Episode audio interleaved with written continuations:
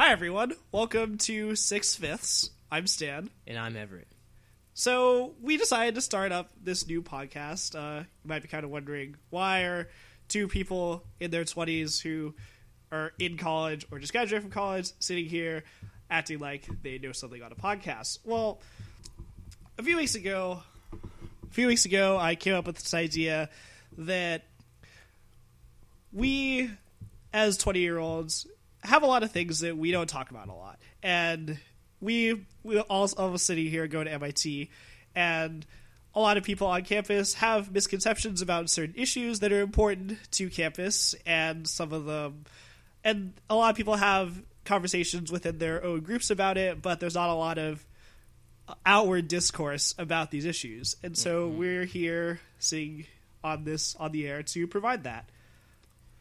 So the thing is that we're not going to present one-sided opinions on things. We're not going to talk about how we're not talk, going to talk about how MIT is so hard and it's a fire hose and you get blasted in the face. Ah! Yeah, both of us that were sitting here are not people who were super insane or are super insane during undergrad uh, by any means at all. I'm pretty normal, pretty average. And I think you'll find if you listen to us for an extended period of time that the fire hose can be modulated. You really don't have to get yourself sprayed extra hard in the face to be successful at MIT, nor do I, I feel this way anyway, should you be expected to. And some of the stuff we'll talk about doesn't just apply to people at MIT. A lot of the stuff that we look at will be through the lens of um, the two of us who are here, but these issues that we're going to talk about have broader claims also. So we'll mention those when applicable. Right, and it's important to note that uh, we're also not anti-establishment any by any means. Um, certainly, there's a lot of grievances that people have against the administration, and perhaps vice versa. But everybody has their own sort of priorities, their own things they want to see um, out of MIT, and things that they want MIT to be. So this is more of a nuanced take on all of this stuff. If you want anti-establishment, sign up to something like EC Discuss. Yeah, and be a part of the flame war that will happen whenever these issues come up. Okay, so anyway, that's what this show is going to be, and so we hope you keep on listening to it. We also have here Evan. He is running our sound, and you might hear from him from time to time. Uh, but if but if you don't, we credit him for making part of this possible. Also, uh, a little bit more about me. I'm Stan. I graduated last year from MIT. Currently, I work at the Broad Institute, which is a lab right across the street from MIT, doing gene- research on genetic causes of cancer. Uh, and yeah, I'm 22 years old. I play video games and other things, and in general, just hang out on my free time. So, yeah. Um, I'm Everett. I'm 20. So I graduate in 2017, but I was a member of the class of 2016. I took a year off from MIT after my first sophomore fall. Um, perhaps that is something that will come up in discussion later. I am I major in CMS, comparative media studies. I want to go to graduate school for media studies, particularly to study video games. Um, so I'm a really huge academic nerd. I read a lot of books and all that stuff. Uh, I'm a member of a fraternity, Alpha Delta Phi, as is Stan. Yes, and Evan. So we're we our our fraternity, um, for reference, is pretty mild in terms of terms of what you might think of a fraternity. But just so you're aware, we do talk about things in relation to that. But I was also in the newspaper and have a lot of connections to people on campus, so I am not talking from a position of just living in the frat house all day. Indeed, in the future, we're going to bring people in from different perspectives. We are committed to addressing things from many different viewpoints, and even we are limited, right? So, look forward to seeing other people, maybe even who knows what, maybe even professors, if we become successful enough, come in and discuss stuff with Yeah. us. Then I have a few grad student friends and people who are also out in the real world who will help us talk about some things and give us some more varied perspective on stuff. So yeah, So, Stan, I don't think you mentioned. Did you mention your major? no, I didn't mention my major. Uh, I didn't do I didn't do that because that's what we're going to talk about today. We're going to talk about some of the stuff about Majors MIT. You're giving me that look like it's really corny, but whatever. So, so yeah, I was course 20 biological engineering at MIT. We at MIT refer to all our majors as numbers, so we will try our best to refer to them as the actual major for those who aren't as familiar with that. But if we if we slip up every so often, that's our disclaimer that that might happen. Uh, so yeah, and I think that biological engineering is a very interesting major because not a lot of people know what it is. Like some people within the major don't really know what it is either. Um, how the how the major is structured is that it's basically all the bio classes, the the core bio classes that you need, and then a few extra classes that are biomechanics, fluid dynamics. Like there's a there's a build project class, and the first project is build your own microscope, and it's a lot of this random, seemingly random engineering stuff, which gives you a really broad perspective, but not a lot of depth in any particular area, which is good because then you can look it up for yourself. But you also end up running into the question, like I did when you go to interviews, that What do you do? yes, are are you an engineer or a scientist? I'm not sure what you do. I got that question at pretty much every single interview I went to, and that is an answer, a question that you have to learn to answer for yourself, and that's actually kind of hard for some people. Eh, yeah, a lot of the majors at MIT, especially the newer ones, Course 20 is relatively new. Yeah, they started accepting undergrads in 2009. Wow, that's Yeah. newer than CMS. Mhm. Wow. Um, some of the majors are very, very new, and some of them, despite being old, like four architecture, are now very small. So they don't get a lot of recognition, either because of their size or their newness. Yeah. For reference, last last year for enrollment, this is coming straight from the MIT registrar.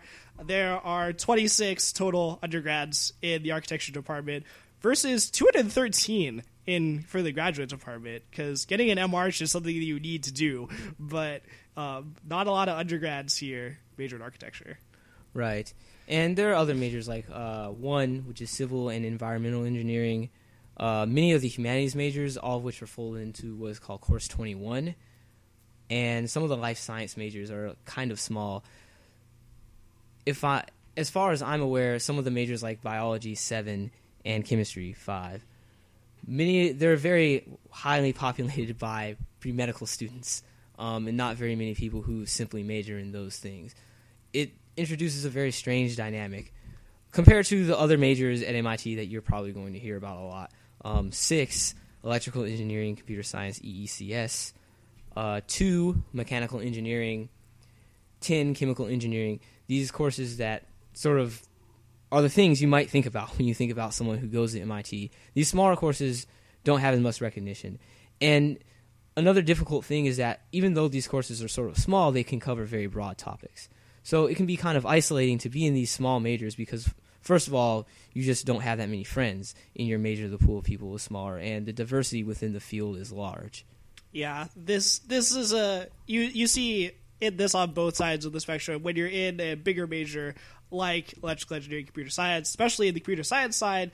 I definitely have many friends in that major who coalesce together because they are all doing basically the same thing. They have they'll have different specializations of the two classes that you take that you get to pick on your own, uh, but because a lot of engineering majors here tend to be very strict. Um, computer science, electrical engineering is no exception. So a lot of them end up in the same pot. Uh, this is compared to my major, uh, where I didn't really have a lot of friends in my major until the very end when I was forced to work with some people for a for a project class and d- don't get me wrong that was super great and they're all awesome people I didn't really get to know them before because they they they aren't necessarily interested in the same things that I was interested in. So I what I did for my research was very different from what they did, and getting to know people through your UROP, um, your un- undergraduate research opportunity um, program is essentially a chance for you to work in a lab. A lot of people in different majors, especially course seven and course five, I know they they will often meet people in their major through their labs and my lab had one other person in it and she was not in my major Right. And as far as uh, comparative media studies is concerned, the thing is that at MIT, comparative media studies is largely focused on production. So you're interested in, especially video games, you're interested in video game design, just game design in general, but especially video games, um, how to make good stuff. There is a good amount of classes having to do with theory, but this is more on the line of you take this because you're interested in it and you need some humanities credit or something like that. You want to learn this stuff just to make better games, whereas I sort of have a more like high flown theoretical interest. So it can be kind of isolating because nobody else in CMS who is interested in video games. In fact, a lot of the professors don't even have these kinds of interests. No, none of them really can empathize with me or form a sort of circle that I can talk to about the things I'm interested in. Yeah, that also happened to be a little bit. I think it's less of a problem now because there is one professor in particular that I know is into this stuff, but I was interested when I was a sophomore about the intersection of neurobiology with with biological engineering, and there's there's a few professors that did that, uh, but so but I partially partially my bad didn't really contact those professors, so I did something that was more pure neuroscience, and that was that was cool, but it was also not what my friends were doing, and not really. I did I didn't meet people like that. Right. Yeah. And the thing is that it kind of sucks that some of these majors have sort of low key um, notability because when you come to MIT, often the major you get tracked to is six EECS. Um, there's a sort of attitude, it seems, that Course Six is the default major, and this is not surprising. About one third of all of MIT students are in Course Six Yep. at any given time. there are about there are about a thousand give or take undergrads that come to MIT every year, and according to last year's enrollment numbers, 350 of them, um, about I'm rounding down, I think, um, th- about 350 of them declared some flavor of course six. Course six, electrical engineering, computer science has four different tracks. You could be electrical engineering, you can be both E and CS, you could be just CS, or you could be computer science and molecular biology. I don't like six seven, but which is the molecular biology. one. yeah, I, I I truly think that if you wanted to get the real real um, depth of what computational biology is supposed to be, you should be biological engineering because they do a much better job at this than course than uh, than course six does. But that's just my opinion. I know that some people who are really interested in biology and kind of want to learn code and algorithms do end up doing um, the six seven track, and they find it fun. But I don't know a ton of people who actually go into computational biology from that. In fact, I don't know any. Most of them just end up doing software. Right. And the sense that Course 6 is the default major sort of carries over in time in a lot of the ways that people will interact with you. Um, I remember when I was a freshman, I would tell people that at the time I was planning to major in both CMS and Course 6. And I remember, you know, I would tell people, oh, I, I want to major in CMS and 6. And they would say, oh, you mean 6 and CMS. You know, as if 6 was the major that would naturally come first, and then CMS, the side major. Um, and I think that generally the attitude at MIT is that everyone at MIT is an engineer and forget all the people who aren't majoring in that. so this sort of like tracks to the side some of the people who are majoring in the sciences or in the humanities courses, and they do exist, by the way. Oh yeah, they definitely do. Though there are four times as many people who major Right. in engineering than anything else, right? Right. So certainly it's not an unreasonable thing, I suppose, for people to assume that those at MIT are just planning on being engineers, but it can get a little crappy sometimes. Yeah, I, I think there's kind of an urban legend too that's pretty old that you know if you're an engineer that you don't really have a life, you kind of just sit inside your major and do all your own work, and it's I mean I don't That's know. absolutely not true at yeah all. I don't believe that. Yeah, I would say that um, I'm probably significantly more committed to my academics than most of the engineering majors I know, which is like totally fine because again, I'm interested in academia. But you would think the opposite, right? You would think that all the engineers would be sitting around doing math all day, trying super hard to finish all of their problem sets in the eight classes that they're taking or something like that. Mm-hmm. But surprisingly, not so much. but I think you also end up with the with the occurrence that since there are more people in engineering, you do tend to hear these people complain more, and that ends up being the much louder voice. Even though somebody, especially in a major like architecture, they do a crap ton of work. Like most architecture programs are five year programs, not four. Right. Ours is a four year program, Yep. and so I, I, I actually knew a um, architecture major. Um, she graduated two years ago, and yeah, like doing studio for that takes a crap ton of time and stuff. More so than some engineering majors put in, but you don't hear about those people who spend their time in studio. You hear about the people who are complaining about the algorithms and the and the um, uh, computer computer systems engineering. Is that what six level five is? I don't remember. Uh, something like that. is. Yeah, It's basically an intro to programming class with Java yeah. with many, many projects. They, they've made that they've made that class easier over the years they? too, and people still complain about it. yeah, Yeah. it's it's it's just a lot of work.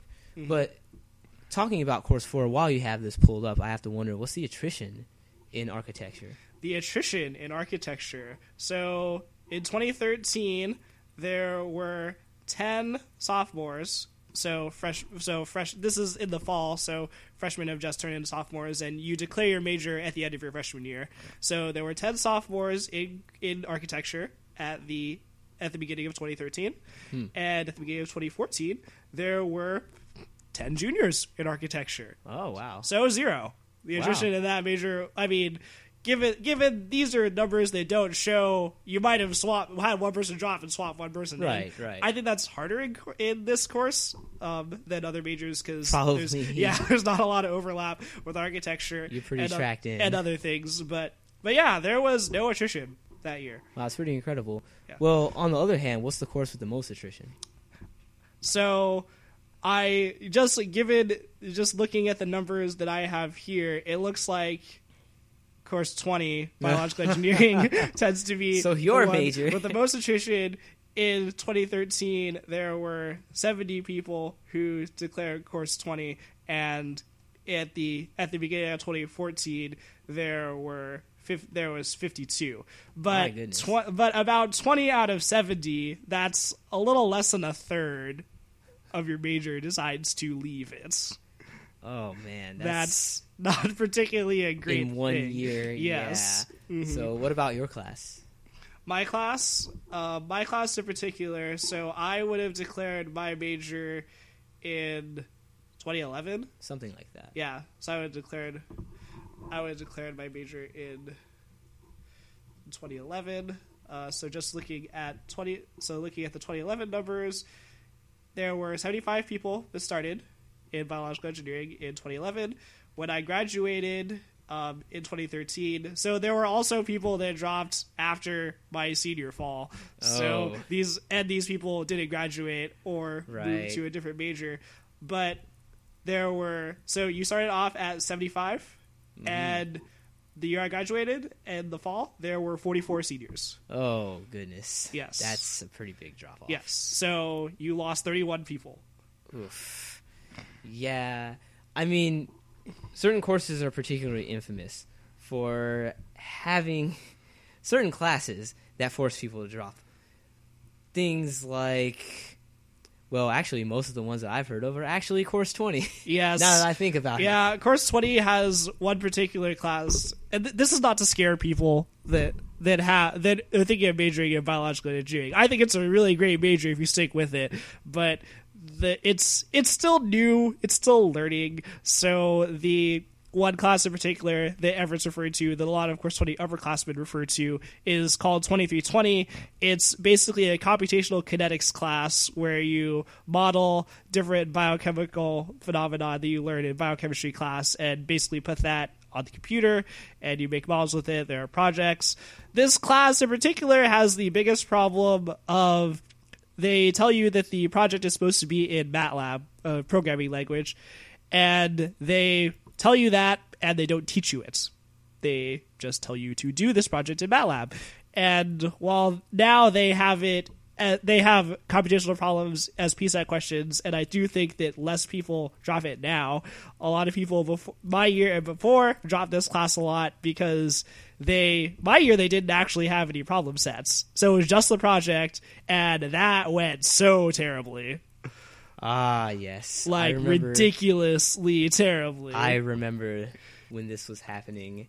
My goodness. I I was not having fun. yes. I was having very much negative fun at that point. I mean, so for context, in our house, I think Stan's year there were four course twenties or five, something like that, five, and Five. all of them pretty much disappeared for the entire semester because of this one class. yes, all of us passed. No, well, one of us dropped.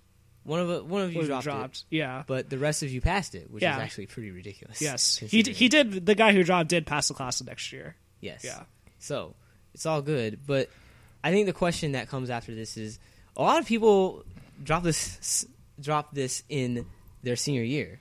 Drop it. In, it's a class you generally do you take it Well, when I you're mean, junior. I mean, drop course twenty. oh, biological yeah. engineering. They, they they would drop it by the time that they would drop it either like late junior year or they would drop it when they were seniors. So that's pretty late to drop drop a major. Yeah. And poor design of a major aside, right? I think you might wonder, like, what are the signs that I want to drop this major? Because a lot of people, the attitude at MIT is when you encounter difficulty, you power through it. Yes, and while this is noble, you this is sometimes very inadvisable and can lead you to put you through yourself through a lot of stress which you didn't need to go through. Right. And so the idea is if you're in a major and you hate everything and the classes are destroying you and you don't really think it's that fun and you're a sophomore, it might be time to think about switching.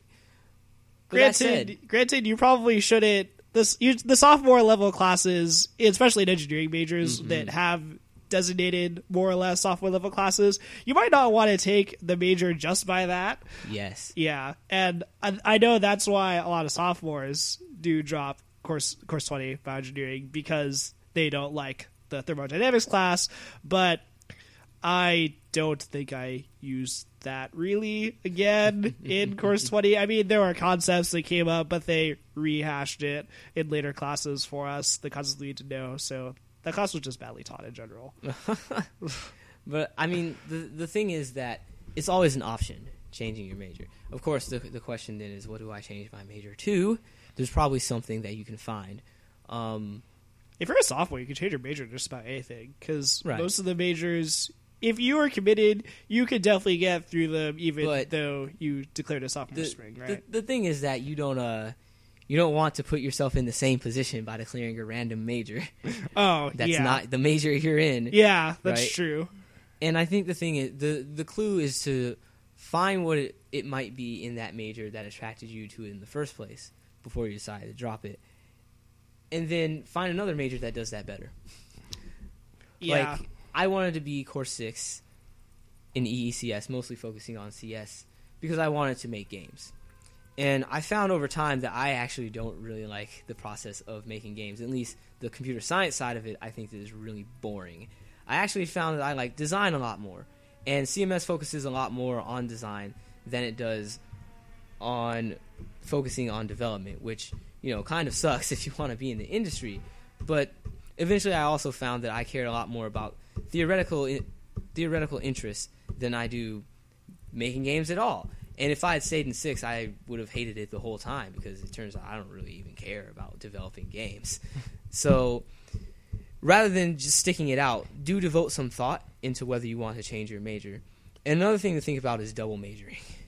yes. Though double majoring does take work, obviously, uh, especially if you're thinking about majoring in two different engineering majors. Though I didn't know that many people who did that. Yes. I did know a couple of people who did that, but these people, and we'll have an entire podcast dedicated to these type of people um, that are the type of people who take seven classes in a semester, Yes. and then These people exist. yes, Believe me. yeah, and I mean, if you're out there and not from MIT, and seven classes at your college is probably hard. Now imagine seven classes at MIT, and that is insanely difficult. These people have a special kind of thing in them that I don't quite understand. I, I don't have that.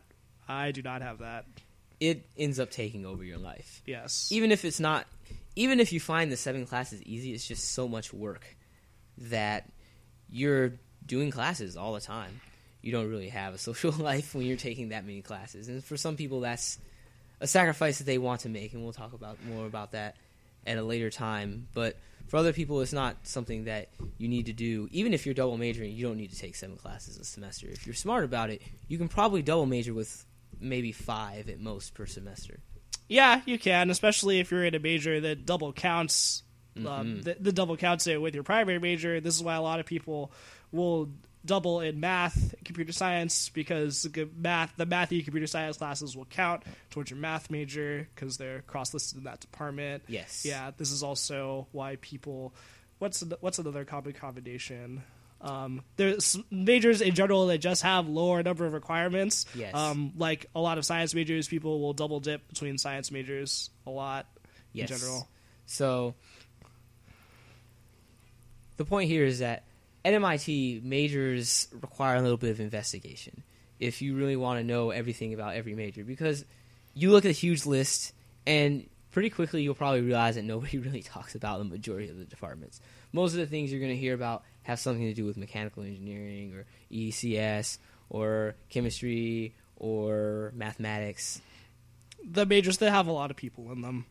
And so, if you want to know something more about some of the majors that people don't talk about often, say architecture or comparative media studies or Or getting the truth about what biological engineering actually is. or brain and cog sci, course nine, the thing is, can we stop and talk about course nine oh, for a goodness, second? sure, Okay, so I I was once very seriously thinking about double majoring in brain and cognitive science, and I decided not to, partially because I didn't want to do that much work for something that I there's something that I already found that course twenty could do better, but also that classes in that department are eh mediocre. I mean, the, the the thing is that you would hear that and you think, okay, well, it's really just wink, wink, nudge, nudge psychology, but it Yeah. isn't really. They're very focused on neuroscience. It's just that there's a tension in the major in the classes between the psychology and cognitive science yeah, parts. yeah. There's there there's been a non-zero number of cases where because of ideological differences, there will be a professor, two professors who teach the class. Um, there was a there was a um, one of my the grad student that I was working for. Her best friend was a TA for a class. She was talking about how. The two professors who were teaching this class, one of them was the advisor of the other one when they were a grad student. Oh, God. It did not see eye to eye, and it was Oh, hard for God. them to work on this class together, and that wasn't fun. there, I also found that there the professors in and cognitive sciences are very into their research, and that is really great if you want to do research with them. This tends to not do so hot for their classes because they some of them are, are really animated. Um, the one guy I knew who's super animated has actually left MIT, um, uh, sadly. But but as, but aside from but aside from that, I I took enough classes to get a minor in in brain and science, and you know maybe it was worth it, maybe not. Uh, I will never I will never know what I could have done with that extra time, but I do know that taking a class in computer vision under a under and cognitive sciences was not a good idea. You should have taken that under computer science where it belongs. I see. well, to close this out, um, the last thing I'm going to mention, you, you brought up, right? Um, the idea of the professors care so much about the research that they don't care about you, the undergraduate. So, this is a thing you might think at MIT everybody is like this, but no. Um, another thing about like majors that can really help is changing your advisor or just getting more out of your advisor than you had been before. It's really important to know what advisors in different majors tend to be like and whether there could be another advisor who gels with you better. And if you're thinking about changing your major, it's a good idea to talk to your advisor before you do this. And people's relationships with their advisors can vary. But Yeah, you should at least. You should, I know many people. Um, I'm pretty sure this is not just unique to my major. I know a lot of people in other majors did this. They just taught to their advisor just to register for classes. I talked to my advisor. More, I talked to my advisor more than that, especially when I was having a hard time figuring out what I really wanted to do after I graduated uh, when I was a junior. So definitely pump your advisor for, for information because they're they're there for a reason and people did not actually my advisor was not that popular among other people surprisingly but i found it to be very good Yes. yeah Use the resources you have. This is probably something you're going to hear a lot from us because there tends to be this sort of lone wolf attitude that people perpetuate about MIT, where it's sort of like, yeah, you come here and you're on your own and you get destroyed, but in reality, there's a lot. There's a lot there to help you.